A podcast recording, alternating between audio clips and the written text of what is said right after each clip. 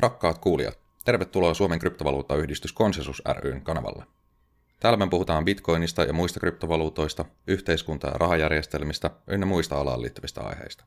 Me emme ole sijoitusneuvoja, vaan jokainen sisällöntuottaja kertoo omia mielipiteitään. Ne eivät välttämättä edusta yhdistyksen kantaa. Muistakaa kuunnella kaikkia, mutta älkää seuratko ketään. Tehkää omaa tutkimustyötä ja mikäli tarvitsette apua, ottakaa meihin yhteyttä. Linkit löytyy selitteestä. Nauttikaa ohjelmasta. Tervetuloa taas, rakkaat kuulijat, keskiviikkoillan konsensukseen. Täällä me yhteisön jäsenet jubaillaan kryptovaluutta-aiheisista jutuista ja kaikesta siihen liittyvästä. Tosiaan nyt tuossa on tällä viikolla ollut juttuukin siitä, että transaktiomaksut on ollut tosi kovassa nousussa. Ja nythän ne siis on jo tipahtanut ihan huomattavasti. Nyt sieltä saa taas ihan yhdellä tai kahdella satosilla per byte siirrot menemään hyvinkin nopeasti läpi. Mutta tuossa oli muutamia päiviä sitten ollut sellainen tilanne, missä mempuulissa tai mempuuleissa oli ollut keskimääräisesti noin 85 000 siirtoa odottamassa. Ja siellä jo, jossain välissä siirtokulut alkoi jo näyttämään niille hätäisimmille jotain semmoista 80 satoshi per byte. Ja tämä siis on suunnilleen jotain ehkä 50 sentin parin dollarin luokkaa, riippuen siitä transaktiosta itsestään, että onko se sitten omasta mielestä halpaa vai ei. Mutta tämä oli semmoinen aihe, mistä haluaisin vähän kuulla muiden mielipiteitä ja neuvoja, että miten tähän voisi varautua. Mitäs Aleksi on mieltä?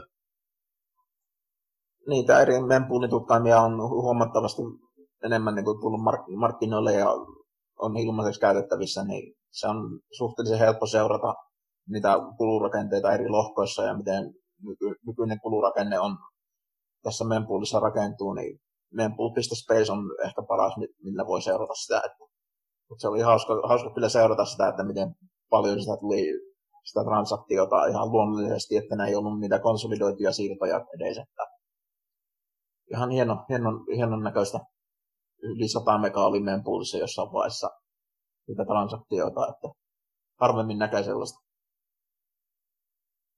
Joo, se on kyllä. Noita on tosi kiva katella. Siellä on nyt jo tullut todella monta erilaista graafista näkymää mempuuleihin. Jokaisella nodellahan siis on oma mempuuli, eli ne voi erota toisistaan vähän sen. Mitäs Toni on mieltä?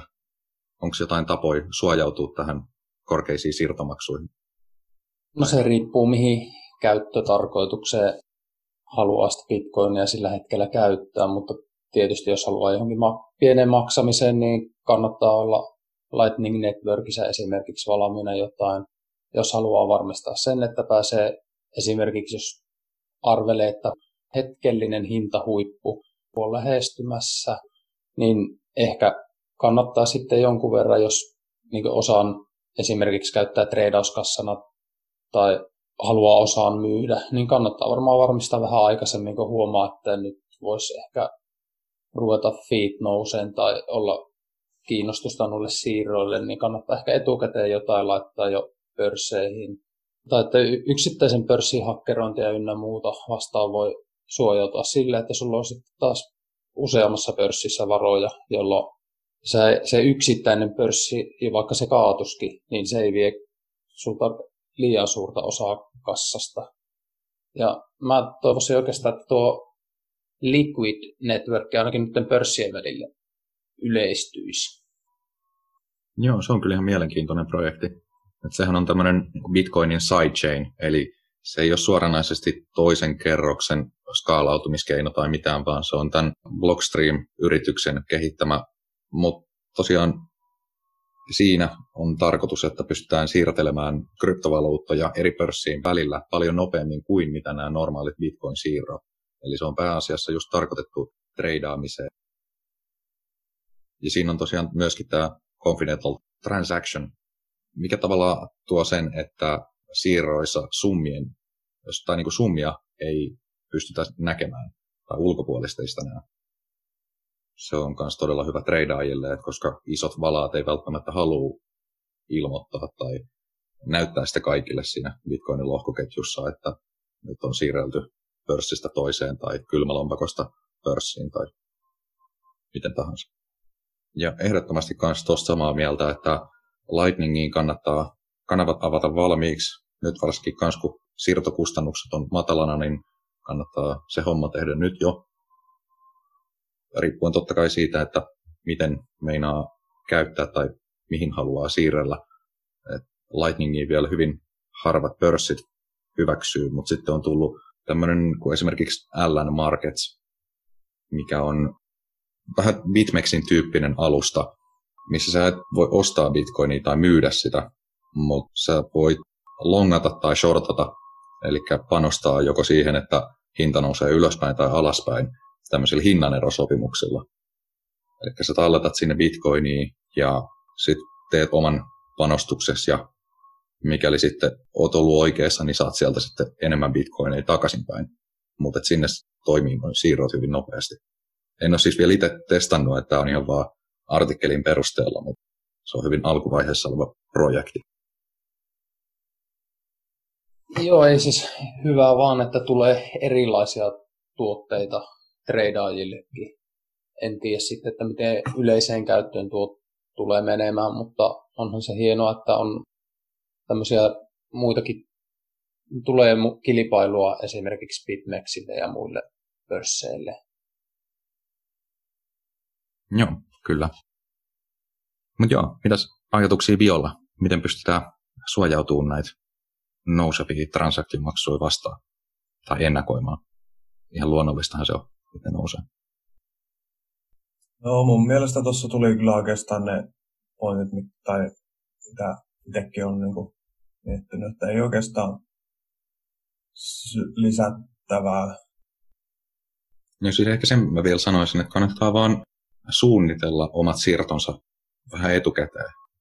Bitcoinin transaktiomaksut tulee nousemaan joka tapauksessa ajan mukana. Ja koko ajan kehitetään parempia ratkaisuja siihen, että voidaan tehdä niitä siirtoja silti nopeammin ja jopa halvemmalla kuin tuolla pääketjussa, koska se, että hin, tai siirtomaksut nousee siellä lohkoketjussa, niin se on oikeastaan yksi vaatimuskin sille, että Bitcoin-verkko itsessään selviytyy pitkällä aikavälillä jos meinaa tehdä coinjoineja, niin nekin kannattaa hoitaa silloin, kun siirtomaksut on matalat. Ja just tosiaan Lightning-kanavien avaaminen. Niin, tuli tuossa mieleen vielä, että tota, Korelompakossa esimerkiksi on olemassa semmoinen ominaisuus kuin replace by. Eli se voi, sä voit tehdä ensimmäisen siirron halvemmalla kululla, mutta jos näyttää siitä, että Mempulissa onkin hirmuisesti tavaraa, niin sitä voi sitten sitä replace by fiillä, niin sen voi perua sen edellisen siirron ja laittaa uuden siirron vähän kovemmilla kustannuksilla, jos niin haluaa, mutta se ei ole kaikissa lompakoissa mahdollista. Joo, se on ehdottomasti kyllä yksi hyvä ominaisuus. Siinä on yksityisyyden kannalta se huono puoli, että kun sä teet tämmöisen RBF-siirron, niin silloin se tulee ilmiselväksi lohkoketjua tarkasteleville, että kumpi on se maksu, minkä sä oot oikeasti lähettämässä ja kumpi on se tavallaan vaihtoraha-outputti, minkä sä saat takaisin. Kun normaali siirrossa silloin, kun ei käytä RBF, niin silloin, jos ei se nyt satu olemaan joku ihan tasasumma, silloin siinä ei oikein pystytä tietämään, että kumpi on se oikea maksu ja kumpi on se vaihtoraha, minkä sä saat takaisin. Mutta sitten tosiaan on myös semmoinen kuin child pays, child pays for parent, mikä on mun mielestä vähän uudempi versio tosta. En nyt ihan tarkalleen muista oikeastaan, että missä lompakossa se on käytössä, mutta se tekee ton muistaakseni ihan vähän jotenkin järkevämmin. Tai se on, se on mun mielestä silleen, että jos mä teen nyt maksun tästä, niin vaikka nyt sulle Aleksi, ja mä oon tehnyt sen maksun liian pienellä fiikalla, niin silloin sä voit mennä ja nollakonfi-vaiheessa jo muodostaa valmiiksi sen siirron, minkä sä haluat tehdä nyt sulta eteenpäin, ja pistää siihen jonkun vähän korkeamman fiikan. Sen siis oletetaan olevan korkeampi kuin sen alkuperäisen kulun, minkä mä oon lähettänyt. Ja tätä kautta sä saat vaikutettua siihen, että kuinka nopeasti se sitten sulle tulee. Siinä ei paljastu tavallaan sitä, että kumpi on change output. Okei, eli siinä periaatteessa se mun, mun tekemä siirto siitä sun siirrosta eteenpäin menee niin kuin sitten suuremmalla siirtomaksulla, mutta se vaikuttaa myös siihen sun tekemään siirtoa mulle päin. Joo, just näin. Okei, okay. hyvä tietää. Joo, nyt mä en muista tällä ulkoa, että missä kaikissa lompakoissa tuommoinen on käytössä, mutta se on oikein kätevä. Tästä muuten tulikin nyt sitten mieleen just, että mitä lompakkoa te suosittelette tai käytätte itse? Mun oma ongelma on ollut oikeastaan se, että Lightning-lompakkoa ja Bitcoinin tätä pääketjulompakkoa, se on jotenkin hankala saada yhteen silleen, että se pysyy yksityisenä ja turvallisena käyttää. Mä oon joutunut päätyä siihen, että mä käytän useampia lompakoita, mutta mikä teidän tilanne on?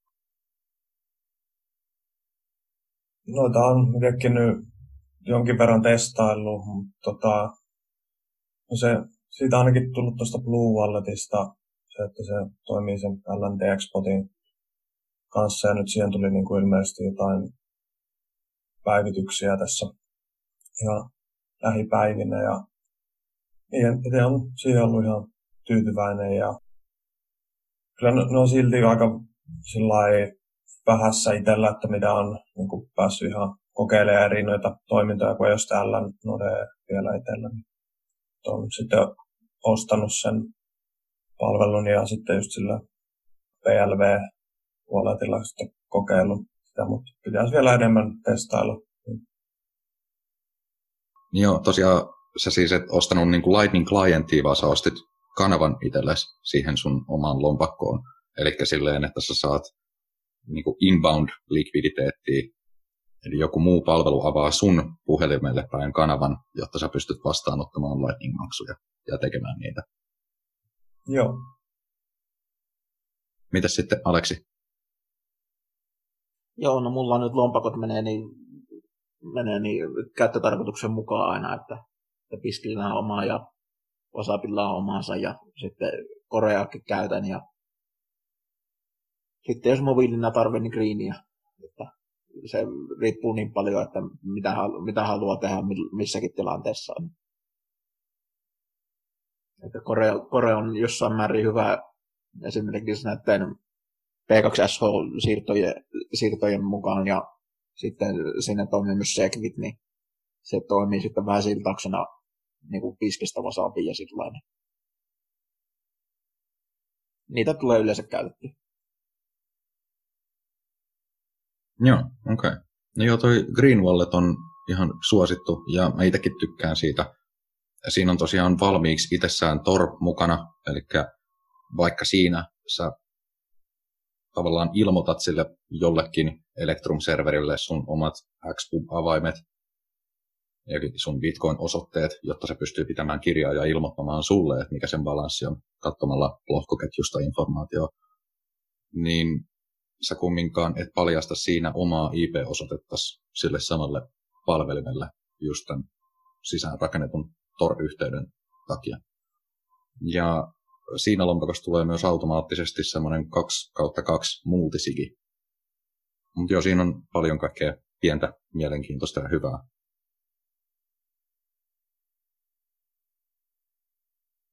Mutta joo, tosiaan vielä se kanssa piti sanoa, että tämä Green Address on siis pelkästään Bitcoin Main Chainin lompakko. Eli siellä ei pysty pyörittelemään mitään salamaverkon kolikoita. Ja sitten taas just tämä Blue Wallet, niin se on semmoinen, missä toimii molemmat, mutta siinä se yksityisyys ei ehkä ole ihan kaikkein paras. Mutta nämä on täynnä trade-offeja, koko tämä skene, ja just ihan vaan senkin takia, että koska ei ole mitään tämmöistä keskitettyä tahoa, joka sanoo, että tämä on nyt se tärkein tai tämä on se pääasia tai yleisin lompakko tai mitään muutakaan, vaan että ihmiset saa itse rakennella omia versioitaan ja se sitten tarkoittaa, että tuolla on tuhansia niitä vaihtoehtoja. Joo, siis itsellä tulee käytettyä Korea ja sitten Blue Wallet ja joskus käytiin semmoistakin puhelinsoftaa kuin Bread Wallet. Ja sitten tietysti jonkun verran tulee elektrumia käytettyä. Siinähän on etuna se, että ei tarvitse sitä lohkoketjua ladata itselle, mutta sitten taas pitäisi olla luotettava palveli, josta sen tiedon sitten hankkii. Kyllä. Joo, näissä on kaikki oikeastaan mobiililompakot on mun mielestä vähän riskialttiita, ja hyvin harva niistä antaa sulle mahdollisuuden kytkeä just siihen omaan serveriin se sun puhelin. Niitäkin on, mutta oletuksena harva niitä käyttää. Se on tosiaan harmillista. Ja tämä, mistä molemmat kanssa puhuitte, Aleksi ja Toni, tämä Bitcoin Core, niin tämähän on siis Bitcoinin tämmöinen full node-klientti, eli se on se pääasiallinen tapa käyttää Bitcoinia, tai se alkuperäinen tapa. Ja se on ehdottomasti yksi parhaimpia keinoja, koska silloin sä oikeasti pääset myös vaikuttamaan siihen, että mitkä säännöt sä hyväksyt. Tai että sä pääset kertomaan oman mielipiteesi Bitcoin-verkolle, miten sä toimit tai mitä sä haluat. Niin, tuohon Blue Wallettiin liittyen vielä, että sehän antaa mahdollisuuden valita tai itse määrittää tuolta tuo Electrum-serveri, eli voit periaatteessa omaa nodea käyttää siinä serverinä, jolloin sitten paranee taas tuo luotettavuus tuo, tuossa applikaatiossa. Joo, okei. Okay. No se on todella hyvä kyllä, jos siinä on semmoinen tullut. Mun käsittääkseni siinä on vaan se, että sä pystyt vaikuttamaan, tai niin kuin, että se auttaa siihen main chainin puoleen, mutta Lightning-puoli on vieläkin semmoinen vähän custodial, että sä et pysty itse avaamaan käsittääkseni kanavia tai päättämään minne ne aukeaa tai mitään tällaista. Mutta ehdottomasti tosi hyvä kyllä, että pystyy suojaamaan ne omat julkiset avaimet. Eikö siinä kuitenkin pysty avaamaan muualla se Lightning-kanava ja sitten käyttämään sitä kanavaa sitten Blue Walletin kautta? Mä en ole varma kyllä. Mä oon käyttänyt sitä varmaan useampi kuukausi sitten viimeksi. Silloin mun mielestä se oli semmoinen, että sä vaan luot sen oman NS Lightning-kanavan ja ne tekee siellä taustalla kaiken. Et ne avaa itse ne kanavat ja katsoo, että sulla on likviditeettiä. Joo, ja tosiaan tämä Wasabi Wallet kans, mistä Aleksi mainitsi aikaisemmin, niin sitten taas on semmoinen tietokoneelle tarkoitettu Bitcoin-lompakko, mikä keskittyy nimenomaan siihen yksityisyyteen. Ja siinä on myös tämmöisiä CoinJoin-ominaisuuksia. Eli mitä mä nyt olen ymmärtänyt, niin se suomennos olisi kolikkoliitos. Ja siinä siis tarkoitus vaan on se, että sä yhdistät omat kolikkos useiden muiden henkilöiden kanssa. Siitä nipusta teille kaikille siirretään takaisin joku tietty määrä bitcoinia. Tämä kumminkin sit edesauttaa siihen, että on hankalampaa tietää, että mikä näistä ulostulevista bitcoineista on oikeasti se sun oma. Mitä te itse olette mieltä noista CoinJoineista? Aha, no nyt just tuli sopivasti Nikokin linjoille. Moro. Joo. No tosiaan, mitä te kaikki olette mieltä noista CoinJoineista?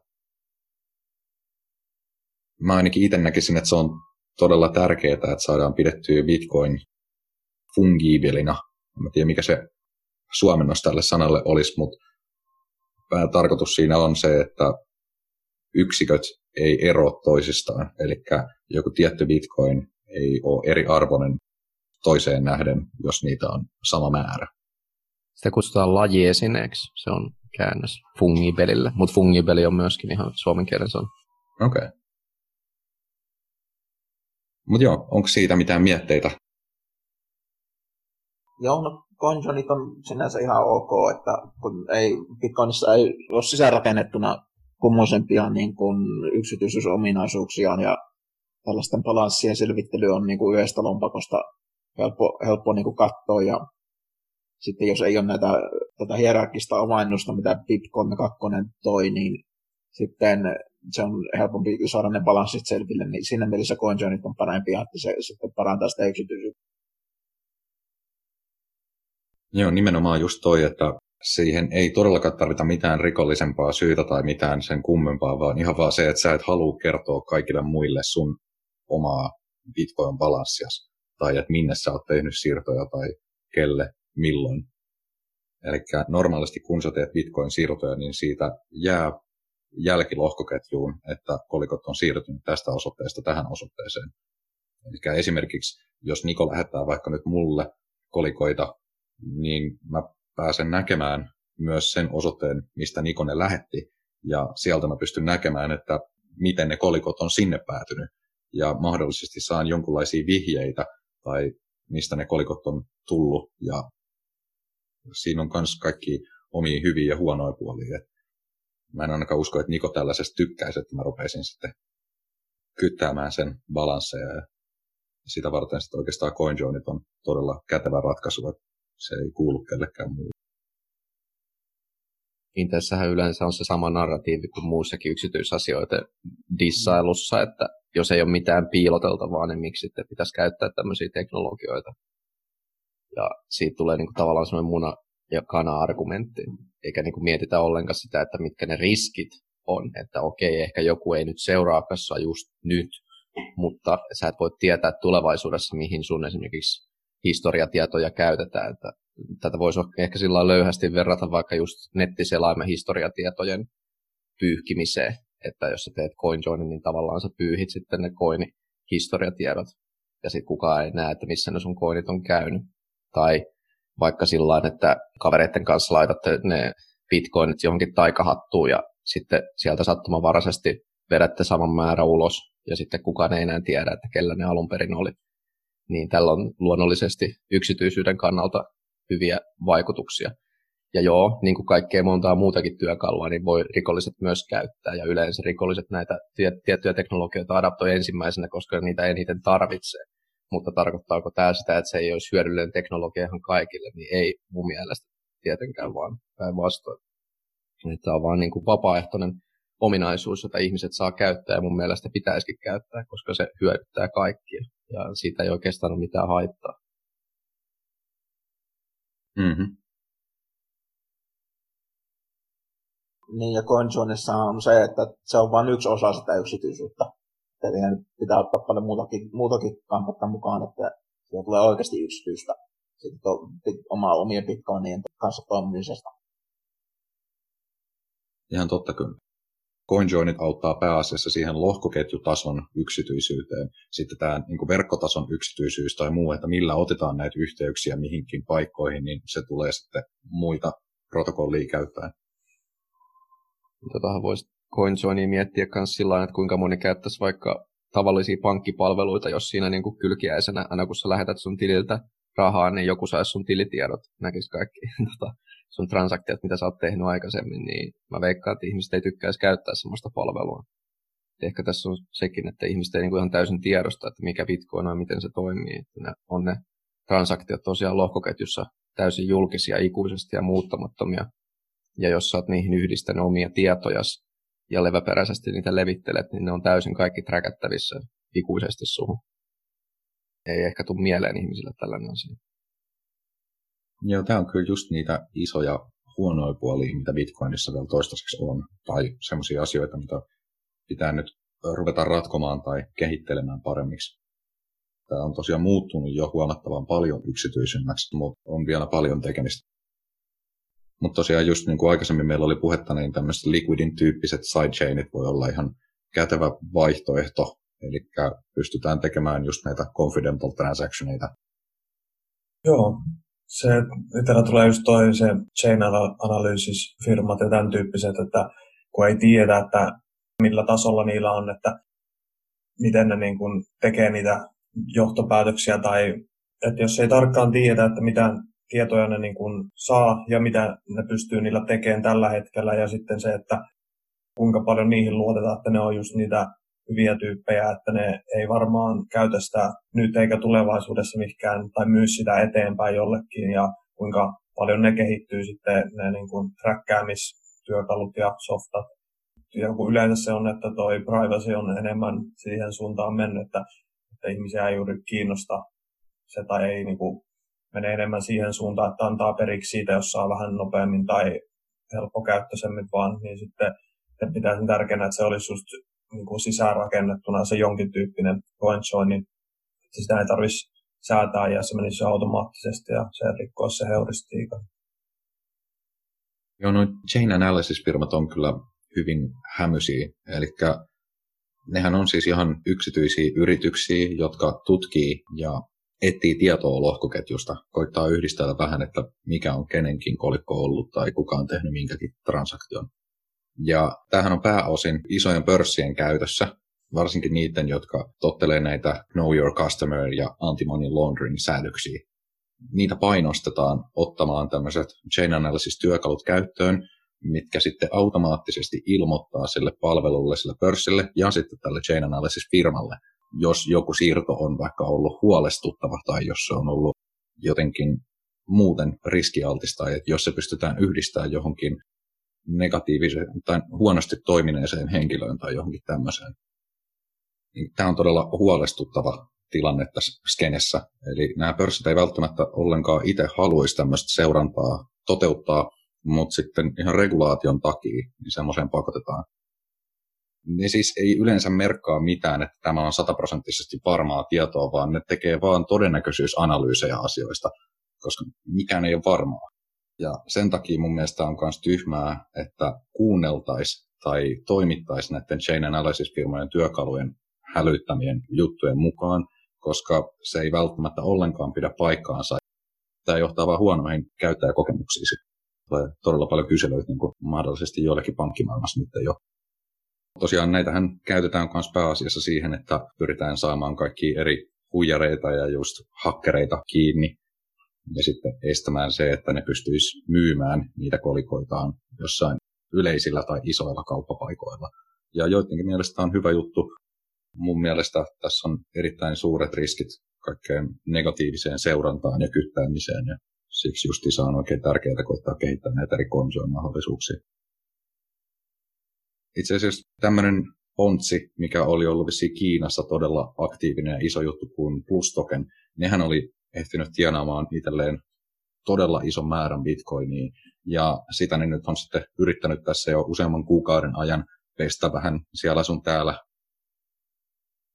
Joo, mulla on noihin skämmeihin vähän kartottanut ja mitä on tullut itsellä vastaan noita skämmejä, niin voin kertoa niistä lyhyesti vähän erityyppisistä. Tuo nyt on semmoinen, mikä pyörii paljon, esimerkiksi nuo YouTube-live-striimit, jossa on yleensä tehty tämmöisellä julkisuuden hahmolla, vaikka joku, kuka on iso nimi tässä krypto- tai bitcoin-skenessä ja mukamassa, että se on sen live-stream ja siellä on yleensä paljon katsojia ja subscribereita. Siinä luvataan tietenkin, että tästä nyt saat ilmaisia bitcoineja tai ethereumeja tai jotain muita koineja sillä eholla, että lähetät eka niille pienen määrän se on huolestuttavaa siinä mielessä, että jos menee hakutuloksiin, niin kirjoitat Bitcoin, sieltä just hyppää aikaisena tämmöinen teotaan live-streamissä. Sitten nämä, mitä Telegramissa sitten pyörii, tai mitä on tullut itselle vastaan, on esimerkiksi Pasapin kanavalla, niin, niin sinne menee ja kirjoittaa jonkun kysymyksen tai joku ongelma vaikka tullut, että mä yritin tämmöistä siirtoa ja tuli tämmöinen errori tai joku tämän tyyppinen, niin sitten siellä on heti niin kuin esittää jotain kanavan tai sen palvelun ylläpitäjää.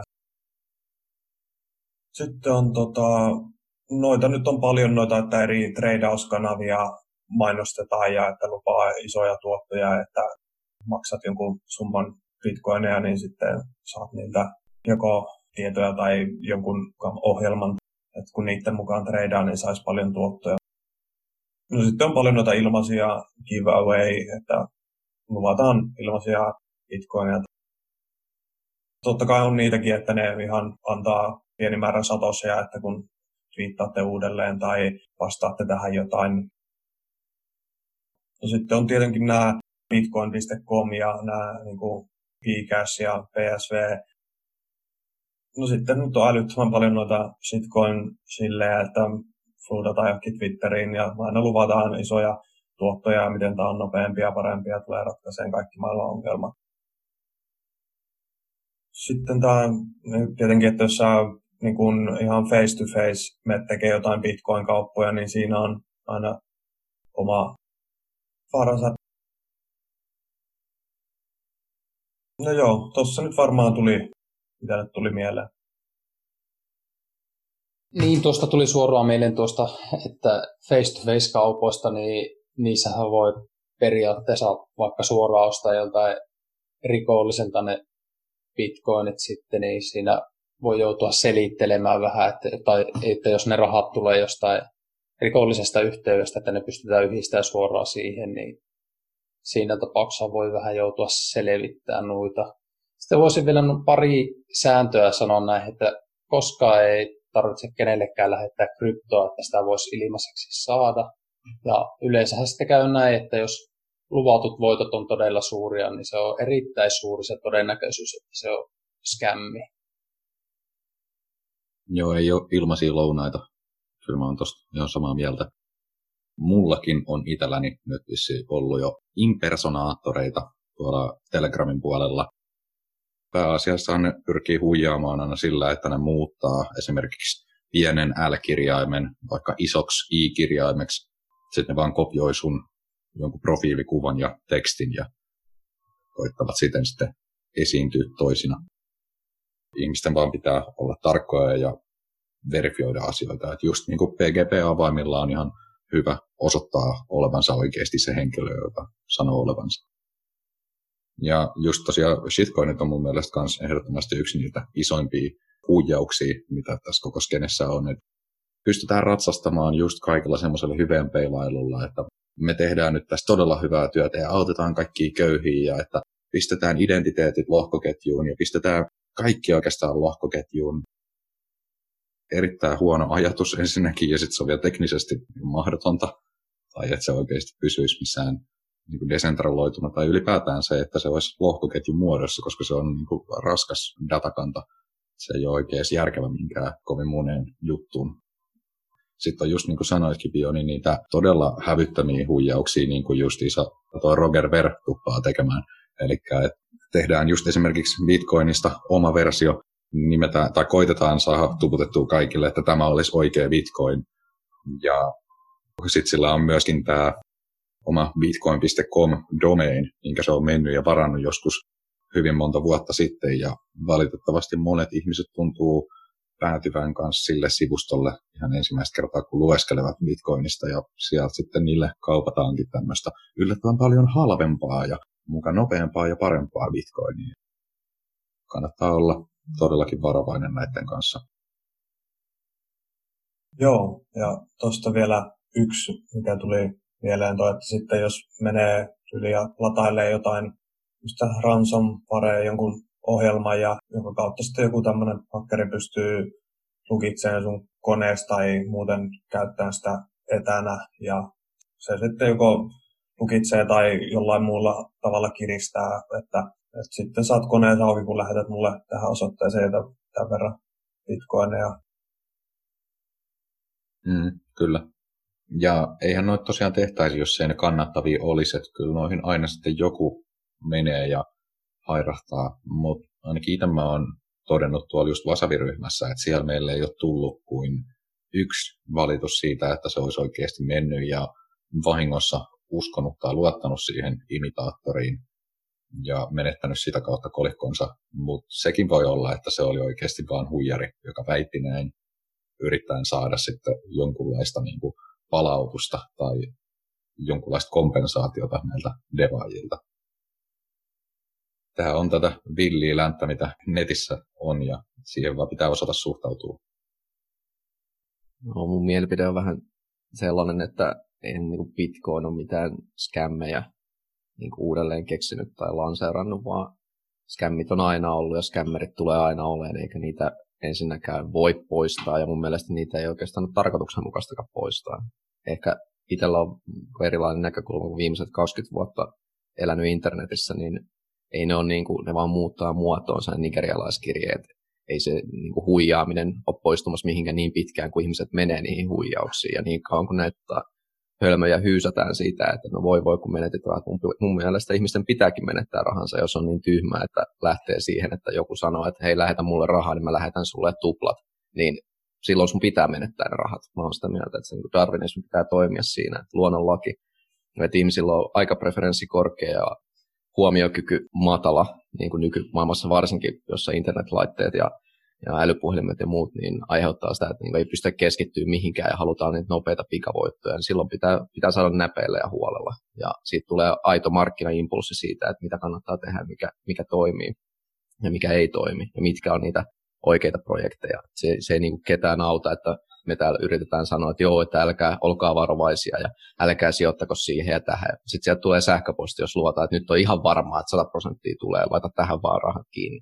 Niin no, minkä sä sillä voit. Sitten täytyy menettää ne rahat. Ja sieltä sen sitten sen opin, opin saa kantapään kautta ja oppirahat jokainen joutuu sitten itse makselemaan. Ja toiset sitten pystyy sen hyväksyyn, että on tehnyt virheen ja toiset ei. Ja sekin on tervettä markkinan kannalta. Ei mun mielestä niin kuin Bitcoin ei välitä kenestäkään niistä, jotka tulee huijatusta tai niistä, jotka huijaa. Bitcoinissahan on se hieno puoli, että siirrot on peruuttamattomia, pysäyttämättömiä. Eli jos sä ansaitset bitcoinin, sä pidät bitcoinin. Jos sä varastat bitcoinin, sä pidät bitcoinin. Jos sä menetät bitcoinin, niin se on ikuisesti mennyttä. Ja se on hyvä asia. Mm-hmm. Ja sitten just siitä, mitä Bio mainitsi, että tulee ihan tuossa niin Bitcoinin ulkopuolellakin paljon näitä kaikki erilaisia huijauksia. Ja esimerkiksi mulla oli semmoinen tilanne, että mä kun perustin oman tämän pöytälaatikkofirman joskus vähän reilu vuosi sitten, niin siinä ei mennyt kuin ihan joku ehkä päivä tai pari, niin mulle rupesi soittelemaan sen jälkeen semmoinen ihan Suomeen rekisteröity ja virallinen palvelu, joka siis pyrkii myymään mainostilaa tai julkaisemaan yhteystiedot jollain omilla sivustoillaan. Niin kuin ne ensinnäkin esittäytyy sellaisena, että ihan kun ne olisi vähän pakollinen tai, tai olisi joku valtion projekti tai semmoinen, että ne haluaisi vain auttaa sua tai muuta. Ja vaikka siis loppujen lopuksi päädytkin siihen, että sä sanoit, että ei kiinnosta se koko juttu, ne kumminkin menee ja sen jälkeen lähettää sulle myöhemmin lasku. Ja sen jälkeen, kun sä koetat kiistää niille, että ei me olla tehty mitään sopimusta, niin ne vaan vetoo siihen, että joo, joo, että kyllä me puhuttiin tällaista näin, että me ollaan nauhoitettu nuo puhelut. Kyllä sä siinä sanoit, että, että sä oot hyväksynyt tämän sopparin ja että sun pitää nyt maksaa se lasku. Ja tästä sitten mulle tuli myös semmoinen pieni sotku, mitä joutui selvittelemään, että miten tämä oikein menee, mutta mä tosiaan sitten vaadin heiltä, että saiko kuulla tämän puhelun nauhoitteen, että jos mä oon kerran tämmöistä sanonut, että kyllähän mäkin tarviin itselleni oman kappaleen siitä kyseisestä sopimuksesta, niin sitten ne ei suostunut tai pystynyt sitä mulle toimittamaan ja antoivat homman olla, mutta et sinnikkäästi kyllä yrittävät saada sieltä muutamaa huntia vedettyä muut välistä. Ja tämä siis on ihan täysin ok, että vaikka meillä on näitä lakeja, mitkä muka puolustaa meitä huijareilta, niin sieltä löytyy aina näitä tämmöisiä porsaareikiä ja tälle firmalle on tehty todella paljon kaikkia erilaisia valituksia siitä, että miten ne toimii, mutta silti joko jos toi kaatuu, niin ne perustaa vaan toisen. Kyllä, sä saat ihan laillisesti myydä vaikka paskaa jollekin, jos joku on siitä valmis maksamaan vapaaehtoisesti. Ja sitten noita sääntöjä vaan, vaan tota, ei niitä varsinaisesti tarvitse kiertää, koska systeemi on rakennettu sillä että on, on aina se tulkinnanvara. Ja tuo oli jännä juttu, kun otit valtion, valtion mukaan tuohon, niin sehän on kaikkein suurin skämmeri. Niin kuin sehän just nimenomaan keksii tuommoisia asioita, mistä meidän pitää maksaa, ja keksii sopimuksia, joita kukaan ei ole allekirjoittanut, joita meidän kuitenkin pitää noudattaa niin sehän se vasta suuri skämmeri onkin. Ja, ja just niin tuo niin kuin yrityshommakin niin, että sä tavallaan luulit, että se on joku virallinen taho, tai siis äh, tämmöinen kuva yritettiin antaa. Eli, eli niin kuin tässäkin jo sitä valtion cloudtia tai sitä valtion vaikutusvaltaa pyrittiin käyttää hyödyksi ja ihmisten niin kuin hölmöyttä ja hyvänlaisuutta siinä, että pitää kuunnella valtioa, pitää seurata sääntöjä ja pitää tehdä, koska tämä nyt vaan on pakko. Niin tällaisia lieviilmiöitä tulee, kun tota, val, valtion toimilla haitataan vapaa-markkinan toimimista. Ja vapaaseen markkinaan tosiaan kuuluu se, että voi huijata ihmisiä. Mutta siitä pitää sitten olla vain tietynlaiset seuraukset ja ihmisillä myöskin mahdollisuus puolustaa itseään ja omaisuutta. Joo, siis tuossahan just hyvän peilailuun ja siihen, että vedotaan niihin uskomuksiin, mitä yleisesti ihmisillä on. Jep. Ja by the way, vinkkinä kelle tahansa, joka on perustamassa Suomessa yritystä, teidän ei ole pakko antaa puhelinnumero kellekään. Älkää missään nimessä antako puhelinnumero kellekään. Joo, se on just se reitti, että mitä kautta sitten tulee todella paljon soittoja. Mulla olisi vielä noihin mining contractseihin liittyen, eli niissäkin kannattaa sitten aina käyttää sitä mining profitability kalkulaattoria, eli jos ne lupaa suurimpia voittoja kuin mitä sä et edes sillä hassimäärällä pystyt mainaamaan, niin sehän on sitten varmasti skämmi. Sitten tuli tämmöinen muinainen huijaus kans mieleen, että Ethereumin lohkoketjussa oli joskus näitä lompakkoja, joissa oli jätetty sinne pelkästään jotain tokenia ja sitten siellä ei ollut Etheria ollenkaan ja sitten ne briefkeet oli julkaistu jossain ja sitten ihmiset lähetti sinne Etheriä, että ne saisi ne tokenit itselleensä, mutta se jotenkin automaatio lähetti ne Etherit aina suoraan muualle sieltä. Ja ihmiset menetti siinä sitten sitä rahaa. Joo, noita on kyllä ollut pitkän aikaa. Ja tosiaan ei näille sille voi mitään, että me ei pystytä mitenkään ruveta kontrolloimaan tai estämään ihmisiä tekemästä tämmöisiä. Me voidaan vaan koittaa informoida toisemme paremmin ja koittaa tutkia asioita vähän enemmän ennen kuin tehdä mitään päätöksiä. No mutta hei, tässä nyt tuli semmoinen kanssa mieleen, että mulla just yksi kaveri tuli kyselemään tässä muutama päivä sitten, että mistä kannattaa hommata hyvää informaatiota Bitcoinista. Ja se on vähän semmoinen, jota ei varmaan kiinnosta kauheasti mitkään filosofiset puolet tai mikään semmoinen kovin syvällinen. Mä en oikein osannut vastata täysin tarkalleen, että mistä löytyisi semmoinen niin kuin kompakti infopaketti. Et mä totta kai ohjasin kuuntelemaan meidän podcasteja ja sinne Telegram-ryhmiin ja monelle muullekin sivustolle just niin kuin bitcoin.orgiin. Mutta siellä on yleensä niin paljon sitä juttua, että se voi karkottaa monet uudet tyypit poispäin. Mistä sitä infoa kannattaisi lähteä hakemaan? Toi on kyllä semmoinen asia, mitä itse on tosi paljon pyöritellyt mielessä ja se ehkä olisi mun mielestä tärkeää, että sen jollain saisi sen oman sisäisen kiinnostuksen kipinän herään siihen, että siitä tulisi, tästä mä haluan kyllä, että tässä on, tämä on jotain muutakin kuin vaan tämmöinen, että katsoo vain kuin jutun ja sitten mukaan niin ymmärtää sitä luo sen johonkin lokeroon, että jaa, tämä on tämmöinen juttu ja ei sitä tarvitse sen enempää. Vaan niin kuin, mutta ehkä semmoisen, mitä itse voisin suositella, niin mun mielestä ne on älyttömän hyviä kyllä ollut kaikki, mitä noin suomennetut kirjat on tuosta Bitcoinista tällä hetkellä, jos on 21 oppituntia ja Bitcoin-standardia, matemaattinen itsemääräämisoikeus. Että jos ajattelee, että se toinen pystyisi lukemaan kirjoja tai pystyisi keskittymään semmoiseen, ne on y- yksi. Ja sitten tietenkin, jos haluaa just nämä Telegrami-ryhmät, sitten tämä Twitteri, että ne on semmoisia taas omanlaisia kaninkoloja, että kuinka paljon niissä niin olisi hyvä sitten opastaa, että se ei mene semmoiseen, että sitten siellä onkin täynnä pelkkää shitcoin sillausta ja twiidi. Se on yksi. Sitten se, niin kun, että jos kannustaisi siihen tietyllä lailla, että on jotain materiaalia, mutta siihen, että, että listaisi esimerkiksi jotain kysymyksiä, että mitä sitä herää ja pystyykö niitä itse selittämään vai pääsisi käymään sitten jonkun kanssa sitä keskustelua ja semmoista, niin kuin mikä veisi eteenpäin siinä, että se jää jumittaa vain johonkin yhteen, että no en mä ymmärrä tätä, että on liian vaikeaa tai jotain, niin unohtaa koko homma. Vaan että siinä niin kuin pääsisi käymään sitä, että tulee sitä tiedonhankintaa, sitten sitä niin kuin feedbackia, pääsisi kysymään ja varmistaa, että ymmärsinkö mä tämän oikein. Ja sitten tietenkin, että jos sinne löytää joku sellaisen kanava, että tykkää vaikka podcasteista paljon, niin sitten niitä on tosi hyviä. Että tykkää kuunnella. Sitten no, videolla pystytään tosi monia juttuja selventämään sillä että jos ymmärtää visuaalisesti paremmin. Sitten jos on teknisempiä, että haluaa syvemmin mennä, niin siihenkin on monenlaisia. Se on, on tosi laadukasta ja on se niin kuin materiaalia, mutta sitten, että löytääkö sen pariin. Ja joo, mä voisin lisätä tuon bittiraha.fi-sivuillahan on kattavia oppeita, että siellä on aloitusopas Bitcoin-käyttäjille. Sitten on laaja Bitcoin-sijoitusopas ja sitten on vastataan, että mikä on Bitcoin. Sitten listataan verkkokauppoja ja Suomessa olevia maksukauppoja. Sitten mennään Bitcoinin tekniseen kuvaukseen ja sitten on Bitcoin ja verotus. Ja sitten on myös useimmin kysytyt kysymykset ja sanastoa listattu siellä. Ja sitten jos haluaa enemmän tekniselle puolelle mennä, niin bitcoin.itin englanninkielisestä Wikipediasta löytyy paljon informaatiota eri asioista. Mm-hmm. No joo, joo, molemmat tosi hyviä ja varsinkin suomenkielistä matskua, niin sieltä Bitterahan sivulta. Mitäs ajatuksia tai sivustoja tai videoita muilla?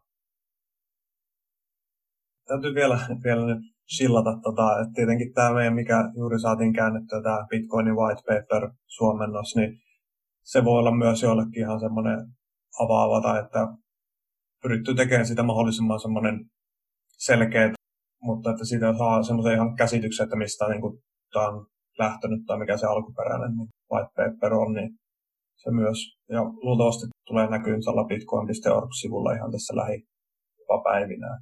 Löytyy myös sieltä. Mm-hmm. Tosi monimutkainen tämä koko skene ja Bitcoin itsessään. Monta vuotta saa tutkia ja vielä senkin jälkeen löytyy vielä paljon uutta infoa. Et ei sitä vaan pidä pelätä. Ja mun mielestä yksi paras tapa oikeasti oppia näitä juttuja on ruveta vaan kokeilemaan ja käyttämään. Et ei ehdottomasti kannata missään tapauksessa pistää koko omoisuuttaan kiinni saman tien ja lähteä semmoista siirtelemään jollain kokeilullisella lompakolla, mutta että jos tosiaan kuulijoita kiinnostaa, niin mä uskon, että yhteisössä löytyy aina joku, joka voi jonkun pienen määrän bitcoinia lahjoittaa, että pääsee testailemaan vaikka mobiililompakkoa ja sitten kun sitä on pari kertaa kokeillut, lähettänyt jonkun siirron, niin sitten se itse, itsevarmuus kasvaa ja siitä se sitten lähtee. Sillä pääsee myös näkemään, mitkä ne oikeat ominaisuudet on niin kuin ihan livenä. Ja kyllä mulla on ollut mielessä myös, että tuosta voisi tehdä jonkun semmoisen todella yksinkertaisen vaikka PowerPoint-esityksen, missä ohjeistetaan tai kerrotaan nämä kaikkein yksinkertaisimmat jutut. Että just vähän niin kuin Bitcoinin privaattiavaimista ja julkisista avaimista ja sit osoitteista ja vähän jotain pientä vinkkiä, että mikä lompakko kannattaisi ladata tai mistä bitcoineja voi hommata ja tämmöistä. Mutta joo, tässä oikeastaan kaikki tältä erää. Jos tykkäätte matskusta, niin käykää ihmeessä tykkäämässä ja jakamassa ja vaikka tilaamassakin kanava, jos siis katsotte YouTuben kautta. Ja muilla alustoilla niin painelkaa kaikki mahdollisia nappuloita, mitä löydätte. Niistä on todennäköisesti hyötyä siihen, että saadaan näkyvyyttä tälle ohjelmalle. Ja tosiaan, jos teille tulee jotain kysymyksiä tai palautetta haluatte antaa, niin pistäkää ihmeessä vaan viestiä mielellään sitten kysymyksiä vaikka avattaisiin seuraavassa jaksossa enemmän. Mutta eipä oikeastaan sen kummempi, että kiitos paljon kuulijoille ja kiitos paljon sisällöntuottajille. Ensi viikolla sitten taas syvemmälle kaninkoloa. Moro. Morjes. Moro. Moro. Moro.